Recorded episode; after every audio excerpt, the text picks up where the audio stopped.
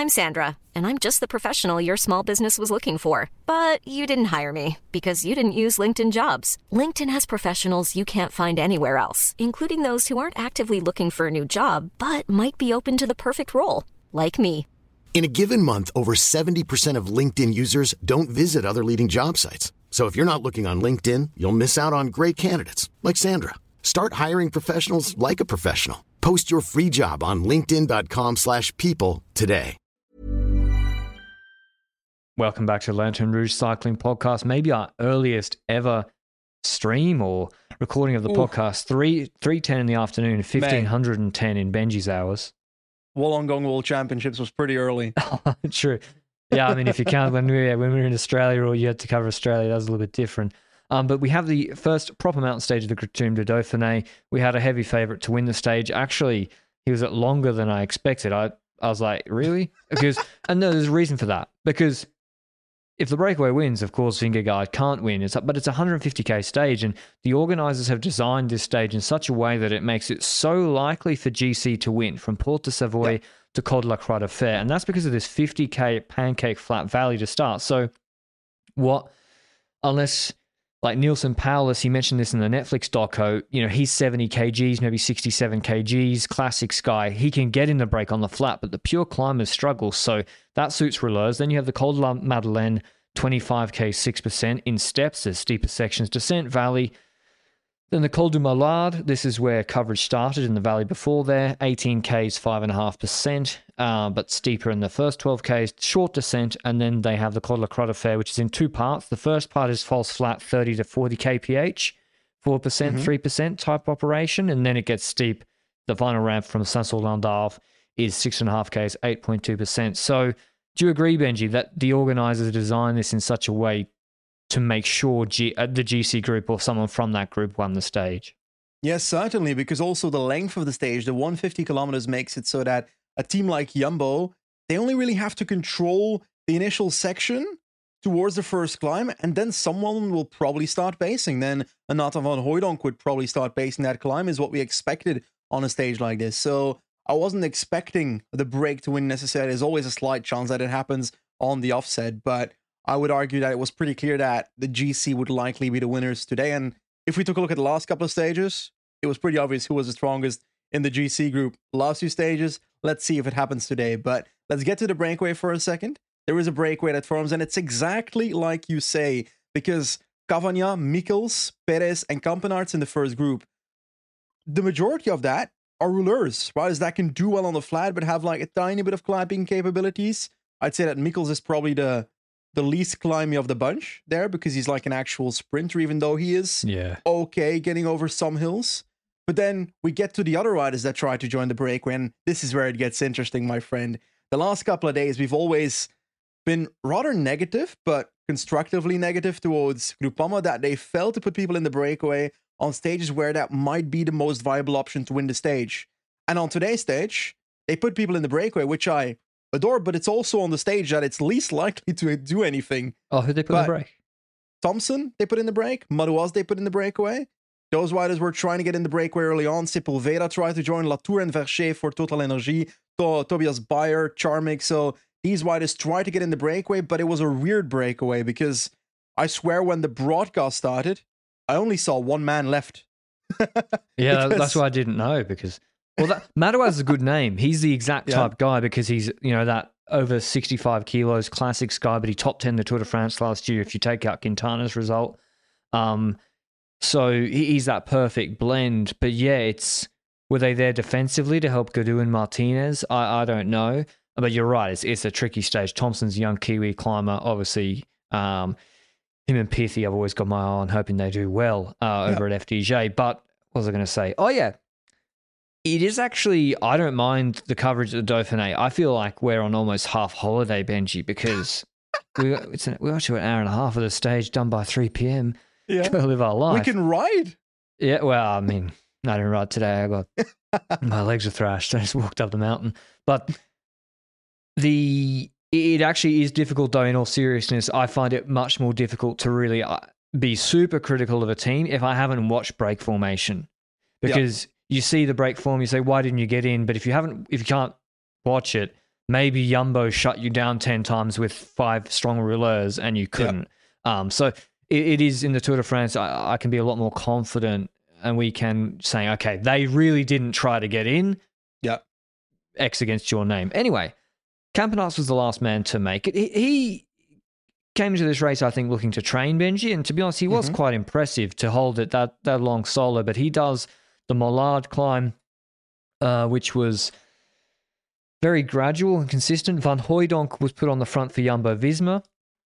I don't think they cared about Campenaerts, right? Because Jumbo Visma kept pacing before, way after Campenaerts was any stage threat. Jumbo Visma were pacing to make the race hard with Van Hooydonk. That's how I read it. Yes, but I also believe that they wanted the stage anyway. So at some Yeah. point, they would have started caring about Campenaerts if he was still ahead towards the end. It was just likely that Campenaerts would be caught as a side effect of what Nathan van Hooydonk was doing there. But you're talking about Van Hooydonk pacing, but we didn't necessarily see the pacing happening on the first climb, while Jumbo was controlling the peloton, uh, the breakaway technically controlling from the peloton. Now, why was Ineos pacing on the first climb? Because I've seen shots of Ineos pacing on the first climb, on the Mollard climb in the peloton, where they were supposedly pacing quite hard because the group was not gigantic after the Mollard climb. And yes, they've got Bernal, yes, they've got Martinez, who both are not looking amazing. I'm happy to see where Bernal is at. It's better than what I would have expected a year and a half ago, but it's still not at the level where I say this team should now pick up the race and throw everything at it to try and make sure that the race is harder for Bernal. Well, forget forget Jonas. Yeah. Bernal and Martinez aren't on the level of Adam Yates right now, nor O'Connor, nor Hindley. That was obvious from the previous stages and the rest of the season, particularly with with Yates. I uh, Ineos really they're clueless. They are clueless. They are living in an era where they think it's 2015 and 2016 and they want to take control of the race and, and do something. But they're not doing anything, right? It's Always not the like same. no, but it's not like okay, they do like like Yumbo weren't pacing Telegraph in on the Grenon stage. They weren't pacing it, and all of a sudden, Benoit does a thirty second sprint lead out for Roglic at the top, over the top. That's Yeah. doing something. They're just setting a hard tempo. They're not going okay. Yumbo got no. Yumbo have no pure climbing domestique here. So if we actually, bl- I mean, Valter's good, but last Yeah, ten guys, yeah, no. yeah. So they're not thinking, okay, let's use our numbers and actually go crazy, and Frailer will go on the descent with with Bernal and will attack over the top. No, it's just setting a hard tempo. It's just what are you doing? Like you're not Yeah. you're not even the second or third best in this race. So uh, maybe they can't read a Watts graph. Um, I probably can't, but yeah, that's that's what they were doing. So I mean, Yumbo would have been happy with that because they probably would have been short on. Well, Yeah. anyway, coverage starts, and yeah, Van Hooydonk's pacing. The group is thinning 50 to 40 to maybe 35. No one serious has dropped off Van Hooydonk's pacing. And then Campenaerts is pretty much reeled in maybe 10 seconds. He does get over the top of Mhm. Mollard himself. And then Van Baarle goes pacing Benji on the last three Ks. Yeah. And drops Van Hooydonk. So Jumbo were clearly trying to like make the race as hard as possible using every uphill section. I was like, that's surprising because you could have. Why drop Van Hooydonk 500 meters from the top? Yeah, you could have gotten him over the top and then push harder, but Yeah. maybe they thought we've got the strength anyway to do it anyway. So maybe that's the thought process they had. Van Baarle here, and yes, Van Baarle has been dropping early in the last couple of stages, but I also believe that Jumbo has shown over the years that they're actively dropping people on purpose in one week races and in Grand Tours as well with Cousin multiple occasions. I think in Paris last year or Dauphiné last year, where they pulled Wout van Aert. Paris last year, Wout van Aert dropped early on certain stages to make sure he was there on the valuable moments for Roglic in that race. That happens here as well. Van Baarle is dropping early on purpose in some stages. Valter's dropping early in uh, probably yesterday. Probably I would say that Valter dropped early on purpose. nah, he just he just he sucks in positioning. Yeah. Oh, okay. Well, that that's another Well, no, he, no, no, no, no. You're you're half right. Yeah. He was dropped, and he could have chased back on and then got dropped five minutes later, but he just parked it. Yeah. So that's the example that we see here where Van Baarle is suddenly he's there. And that is because he's he's meant to be here in this okay. I'm This sounds very philosophical. he was meant to pace this missed climb for 20 minutes. anyway, Jumbo spacing, and we all know what's gonna happen, but it's like gradually, and we get towards the the last portion of the stage, which the last six kilometers are the steepest of the Quad Quad Ferry. We we know that it's actually the steepest part of the climb. The first part is not super steep, so I didn't expect any action on the on the not so steep part. But I feel like there was already damage done, but the ultimate damage was done in a very short period of time.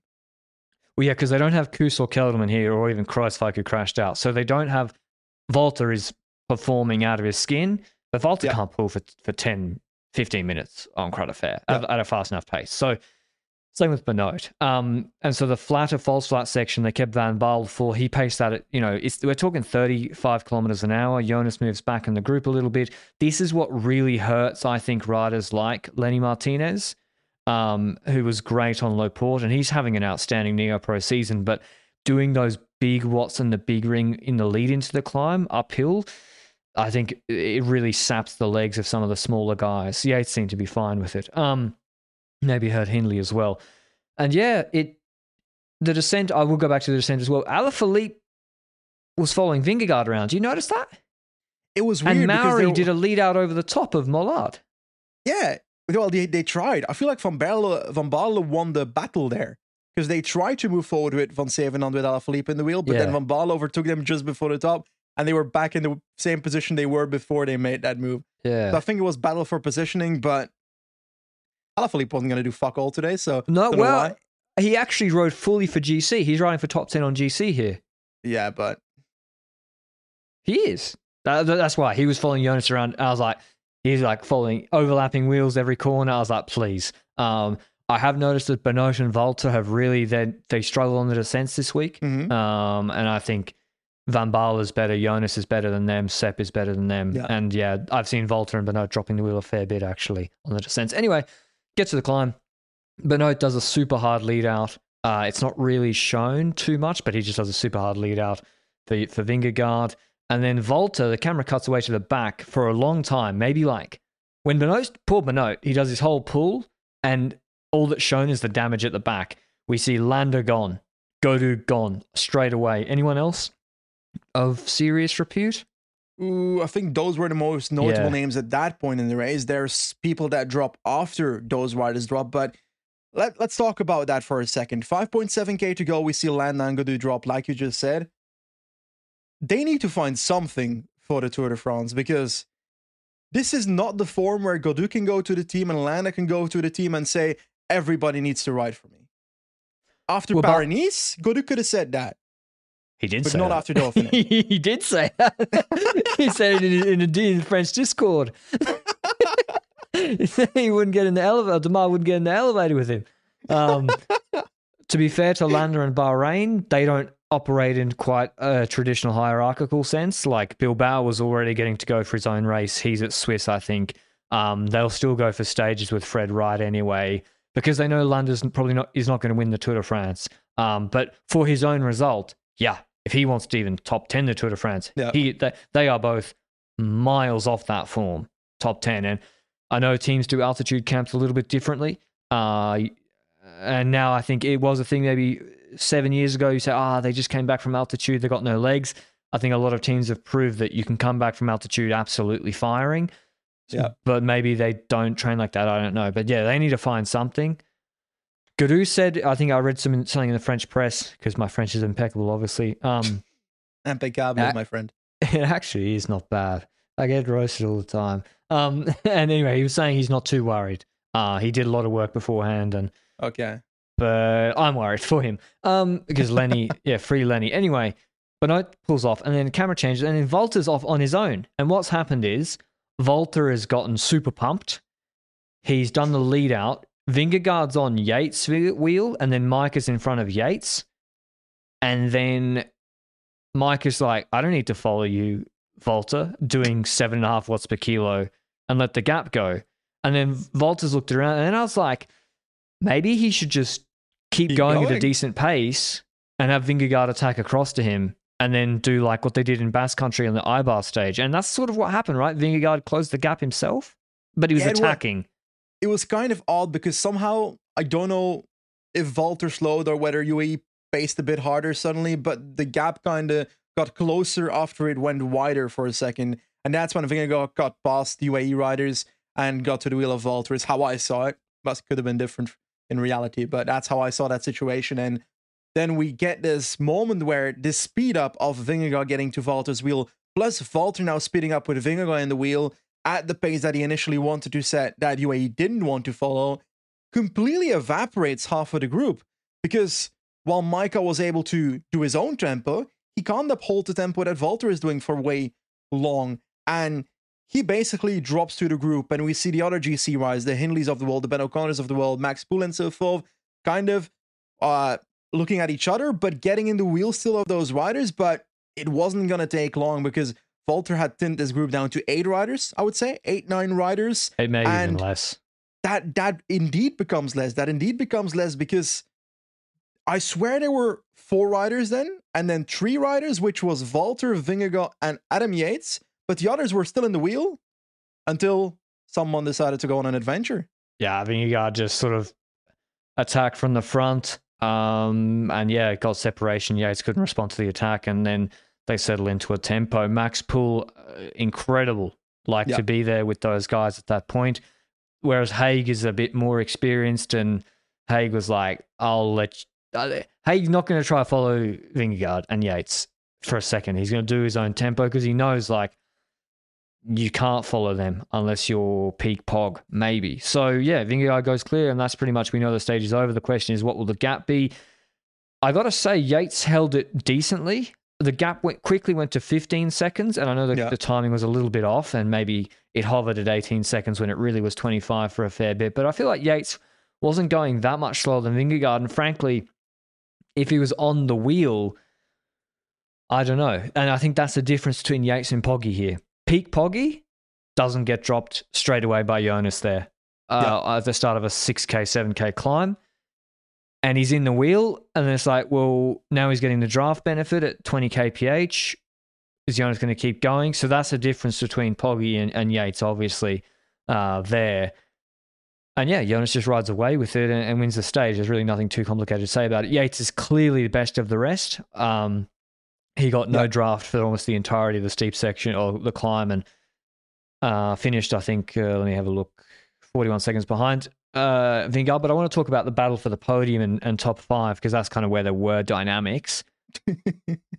Hindley and O'Connor sprung forth to be the best of the rest of the rest mm-hmm. behind Jates.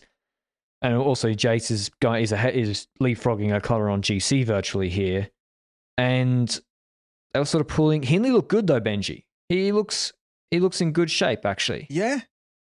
Is it odd that I would say that I expect a lot from him, knowing that he was in not this amount of form before the two Giros that he was good at?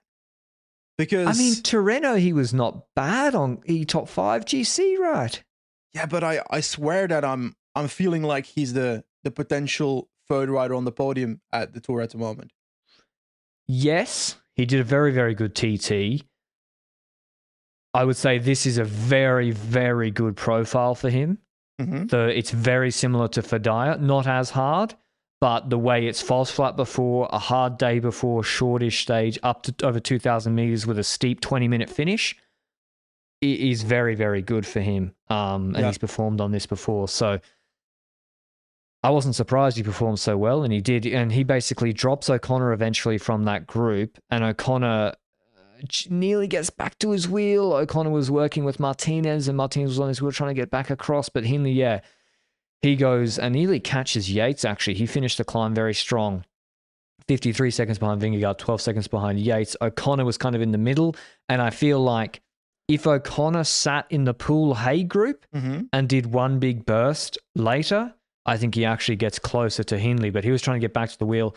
And Poole and Haig, Haig, I think, was riding for top five GC. So, yeah, Hindley, and he was more marking Martinez, Martin, Meintjes, and Træen and Chaves. And they were all behind him. So he was happy with uh, to just work with Poole, who's also minutes behind him. So, yeah, they ride in. Poole fifth, Haig, Martin, Træen. Very good result from him. Martinez, yeah. Meintjes, Rodriguez, all in that group on 110. Carlos Rodriguez dropped on 116. So the Ineos guys were kind of all over the mountain. One ten, I Uh, think. sh- Carlos. Yeah. 11th, I believe. Yes. Uh, Bernal 14th. So they were sort of all over the place. He lost 127, only 17 seconds behind the Poole Haig group. Uh, Johannessen lost a lot. Carapaz, really bad, 210, a full minute behind the sort of top five guys. Alaphilippe was only five seconds behind him. He was mate, going for his top 10. mate. Yeah. GC Jala's gone, my friend, tomorrow. Unless the descents are the ability that brings him back to the group every time. Him. So he's got to defend his top 10 against Martin, Meintjes, Træen, and Chaves. He's not got much of a gap on them either. Uh, Gaudu lost three minutes.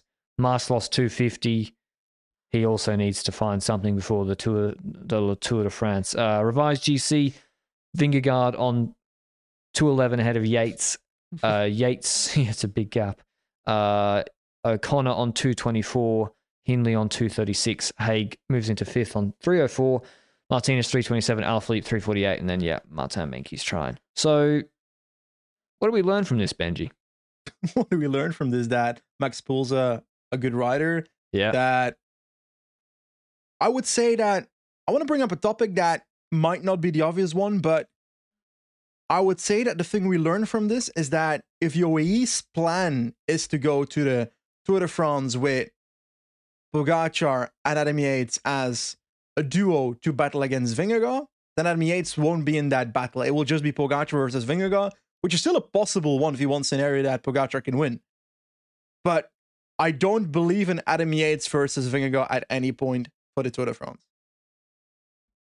Um, I don't think Pog's that much better than Yates climbing level right now. Pog is a much better rider. Yeah, overall, of course, but in terms of pure climbing right now, I would I'd be Yeah. surprised if Pog was much better. He broke his arm, like not been not been able to train properly. Yates has been, yeah, Yeah, but let, let's say they're both not on Vingegaard's level. There's no way they can outplay him tactically, I feel like. uh, I think they will. I think UAE are going to use two leaders. I'm pretty sure of it. Yeah, but do you think it will work? That's the thing. No, but It's fun though. um, I enjoy the thought of uh, it. I mean, there's other sta- there's some medium mountain stages in week two where, like, what if, what if Wilco is no good? What if Sep is no good after the Giro? What if Mhm. Wout can't climb at the level? What if Benoit didn't, you know, can't climb for that long? I don't know. You got to try something, right? Because I don't think they're going to just burn Yates GC. Is what I'm saying. I don't think they will. I don't think they will either. I agree with that. But I still believe that the only chance for them to win the Tour de France is Pogacar winning the race at the end. And I still believe that Pogacar can win the race regardless of the wrist. Doesn't matter. I don't think he's favored right now. Vingegaard is favored after this Dauphiné because Pogacar's wrist is a notable issue that he has to overcome for the Tour de France and his training has been impacted and so forth. But that doesn't change that Pogacar can win this Tour de France. Um. Yeah, it's not looking good. we'll see. If, I mean, maybe he wins the Slovenian national champs TT. I mean, yeah. I think, yeah. You're really, really negative on Pogacar right now, as in his chances. He has zero chance to win Okay. if Jonas doesn't crash out. Okay. Um, which is possible, or Jonas freaks out or whatever. Like, remember Jonas panicking every medium mountain stage when Pog was trying to get in the break? like, there's still ways for Jonas and, Yeah. and Jumbo to fuck it up. So it's not just a what's per kilo equation on Puy de Dome. There's lots of other places and difficult moments and Yeah. question marks over Jumbo's team. So yeah, and we haven't even finished the Dauphiné yet. Anyway, uh, regardless, Vingegaard's looking looking pretty good. One would say tomorrow's stage is actually very very difficult from Le Pont-de-Claix to La, La Bastille Grenoble. So they go into uh, Grenoble and then do this like absolute walled finish, but it's a hard stage beforehand. This one starts uphill, so we the break is winning tomorrow. I'm pretty sure of it. Six k's, six percent start, but there's other climbing in there too. Then they do another four k, seven percent climb. Then there's a up and down valley, and then the hardest climb of the stage is Mhm. with 50 Ks to go, 60 Ks to go. The Col de Granier, which is 10 Ks, 8.7%, not to high altitude, but that is very steep. And, and there's the last two kilometers of that average um, 11%. Then there's no more flat for the rest of the stage. There's three more climbs after that. Um, Col de Cucheron, 7K, 6%. Short descent. Col de Port, 7.5K, 6.6%. Long descent to sea level almost. And then a 1.8K, 14% finish. So that's disgusting. Um, that finish. If anyone wants to win GC Benji, they got to go on Col de Granier. But Yeah, but they can't because UAE don't. Say Pog was here, right? Pog Yeah. was here. Him and Yates both on a minute or whatever they're on. Two minutes. They're both on two Pog minutes. attacks, Granier, definitely. Yeah. But so and you try to get someone in the break, right? exactly. But the issue here is you were gonna say it, but I'm gonna steal it because you stole my Almeida pick in the Giro preview, and I've never forgotten since then. well, you lost. So imagine if you won, then you'd be really pissed. Then I'd be really pissed. You can pick but it looks next year. possible for a while. um, I would say when it comes to this top ten, that there's there's just no teams with two riders that can per se go for it. With Landa and Haig, Landa's just on like Landa's in the shadow realm right now, so Oh, Landa's not serious right now. Yeah. he can go in the breakaway, and then if it doesn't work to go in the breakaway, he'll probably ride off to the team bus in the same way that he did in that Vuelta. Remember, instead of helping out the team that. Oh yeah, true. Anyway, for the rest of the teams, you've got Hindley, Buchmann. Buchmann's in the Shadow Realm as well. Then we've got Alaphilippe, solo and just wants to survive in the top 10 at this point. Træen will just try and survive for Uno X. Martin will try and survive Meintjes as well. O'Connor, not the kind of rider that will attack on Granier. He's going to play it negatively between brackets, but that's because he needs to to get the best result for himself. And that's that's the same for many people. Hindley, yeah, he's good, but what's he going to do to win the race? They're all fighting for podium at the moment. Who's going to And- pace for him? Not Buchmann. No, that's the thing. You know, you need first of all, you need a special rider. Secondly, you need a very strong team, And and thirdly, you need cojones. and you need to be able to pace more than Jumbo because Jumbo might unironically open up the race for Vingegaard to just have some fun. Because he knows he can win the stage if the gap is close. Now, I agree that the breakaway is more likely because of the start being uphill and so forth, but I feel like it might be a similar scenario, perhaps. Like, then the Granco, no, then the, oh, come on, the, the Rom stage, Pogacar, where Turns wins the stage and Pogacar doesn't come Yeah, too far after. In the same way that someone can win the stage and Vingegaard might not be too far after because he just would be dropped everybody case. on Granier. But the problem is, you think Vingegaard will open up on Granier? No, no. I think uh, it would be fun. I would love it. Pogacar would. it's such a, it's something. This is the sort of stage. If Roglic was leading by a minute and a half, this is the Roglic capitulation stage, where someone starts low like pacing super hard on Granier. Oh, it'll be fine, it'll be fine, and then all of a sudden he's fucking getting dropped on the second last climb. This is Pyrenees Stage Eight, but this is like this is a super hard mountain version of Pyrenees Yeah. Stage Eight. I really like the Yeah. stage design. It's a shame the way the race has worked out. That I don't think anything will happen on Granier, frankly, because if you're Ineos and pay, first of all, Ineos guys are now really far behind, but they are the guys that have they have three guys within three minutes. Yeah.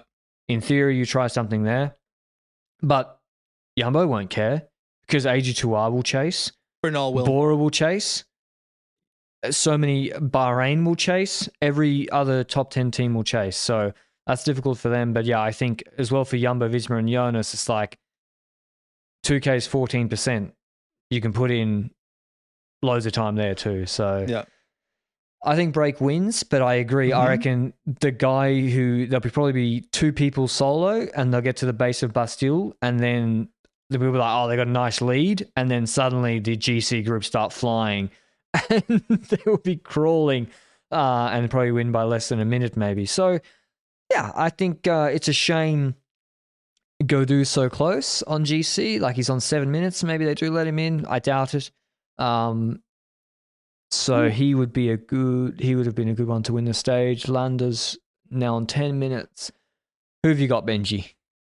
God damn it. Why did you have to throw it at me right now? Because I'm going through the list right now to see if people lost time on purpose, and I don't necessarily see that too much. I think Quickstep will be in the break because there's no other reason to not send people in the break next to Alaphilippe. Alaphilippe in the peloton, the rest in the breakaway, the entire team, because why not? Except for one person, Van Zevenant to get water bottles for Alaphilippe and then do a lead out just before they get over the top of a hill. That makes no sense. But anyway, um, people that can go in breakaways. What has been going on with Onley, by the way? Because like I feel like he has Yeah, been losing quite a bit of time just no and good. um yeah that, that's that's one of the things but also like the gc riders that we mentioned that are now on a a solid gap like landa's on 950 the dude has to get in the breakaway Sean Yeah. Poussin, 811 needs to get in the fucking breakaway Buchmann Yeah. 740 maybe Sean Quinn 11 and so forth Juanpe Juanpe it's happening 1246 Juanpe wins Juanpe's a really good one. Yeah, I mean Ciccone's on a really annoying gap. He's on Yeah. six ten. It's like people aren't going to be that happy with you getting in the break if they're in the top ten on GC because he's only a minute and a half behind the tenth place. So UnoX won't want Ciccone or Mas in the breakaway, nor Gaudu. Champoussin and Landa and Grossschartner. I wouldn't be surprised to see Grossschartner in the break. Uh, so yeah, those three you mentioned, and you said Juanpe all in that zone. Pernsteiner, I think. Where did Yeah. he finish? And, I, by the way- I'm picking. I'm picking Pernsteiner to win. ooh you're picking Bernstein I don't I don't He finished by seventeenth on the stage. I also believe that Van Zevenant will be in the break, by the way. I, I ranted on about Quickstep earlier, but it feels like a stage where Van Zevenant will try to win the break since he's the climbing type that can do Good so finish for for team. him. Yeah, but that being said, it's it's just written in the stars that Juanpe wins the stage. And knowing my luck, he probably DNSs before the stage even starts. but it should be, uh, I don't know, I was going to say it should be a good stage, but I'm not actually that sure. It might just be very similar to today. What about GC? What GC changes are you expecting? I, I don't see Yates losing second position uh, to O'Connor or Hindley, frankly. Mm-hmm. Um, Correct. Vingegaard's on 211, so he has to crash to lose. Uh, Haig is Haig is not going to f- beat O'Connor or Hindley, I don't think, to move up. Yeah, what do you think? I'm looking at the top 10, and I feel like we might just see people that are in the top 10 drop out of the top 10 still. I think Alaphilippe will be close to be able to get in the top 10 or not. It's going to be a close one for him. Because on the climbs, he'll be too slow. On the descents, he can get back the time that he lost on the climbs. But can he keep doing that on those three climbs? Granier, the one after that, the one after that? That's going to be a tough one in my mind. So I would expect Bernal to come closer. With Rodriguez, I don't know. I feel like he might get closer to the top 10, but I don't think he'll get into the top 10 because the two better riders on that team are clearly Bernal and Martinez, even though they're all very close to each other, to be honest. I just feel like people will get into the top 10 that aren't into the top 10 yet, but who are the victims of that? Who are the victims for, of that? That's a very good question. Because Martin actually climbed well today. I have a message for DSM. Oh, Tomorrow is the day where you actually should pace. Granier. Poole is in 12th. The long climbs, he is a long climber. Correct. You need to pace Granier to put Træen, Meintjes, Martin, Alaphilippe, Martinez under pressure, who I believe he was better than those guys Right. today. So you- th- they need to pace. Do we stop just under Haig? Haig just guy- smarter, dude. no, no, no, no, no. Uh, I agree that to be able to get to Haig, he already needs to do a lot. Haig looked okay today, so. But seventh but is a good result for him. Yeah, but I still believe that Max Poole, if the race is really hard, could end up near or in the top five. In will be hard, but near Yeah. is possible. But 12th to 6th is a really good jump. And I, okay, if it was for Vingegaard or someone, who cares? But he's a young rider.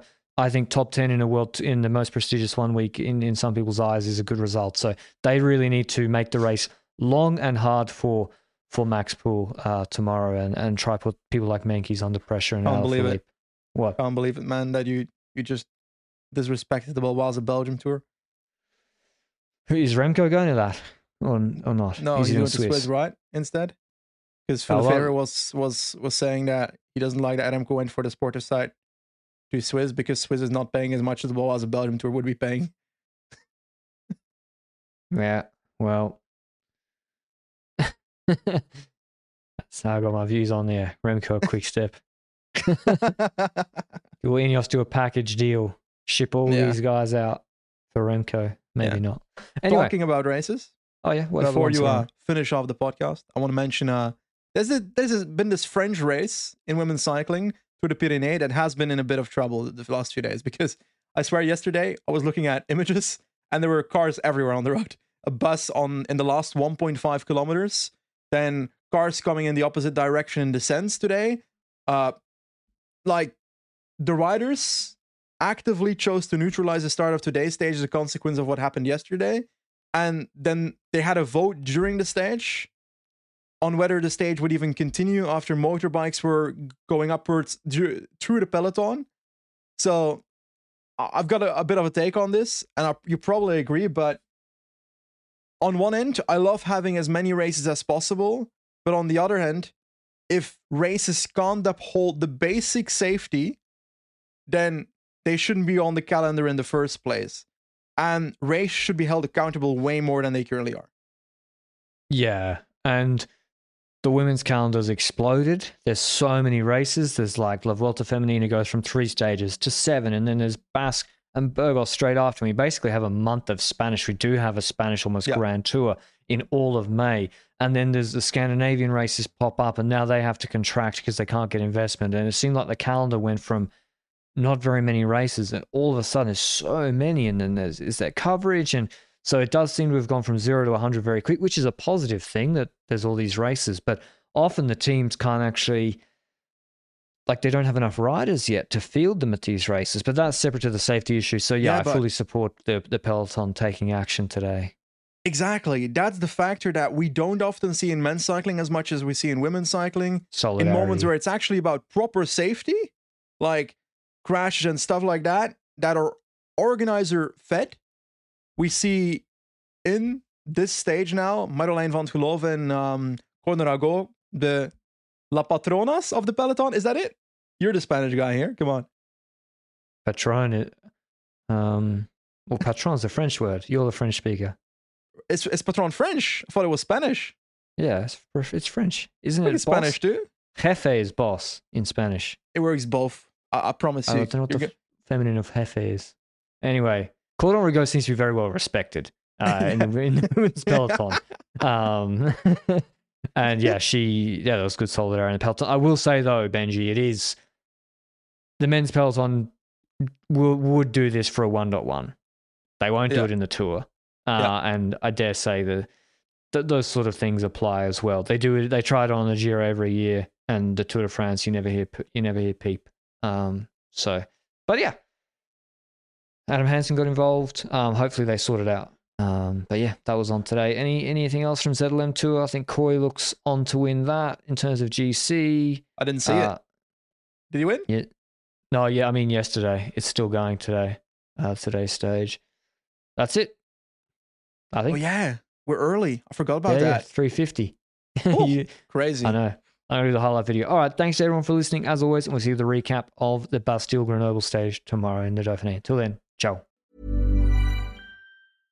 Imagine the softest sheets you've ever felt. Now imagine them getting even softer over time. That's what you'll feel with Boll and Branch's organic cotton sheets. In a recent customer survey, 96% replied that Bowl and Branch sheets get softer with every wash. Start getting your best night's sleep in these sheets that get softer and softer for years to come. Try their sheets with a 30-night guarantee. Plus, get 15% off your first order at bollandbranch.com. Code BUTTERY. Exclusions apply. See site for details.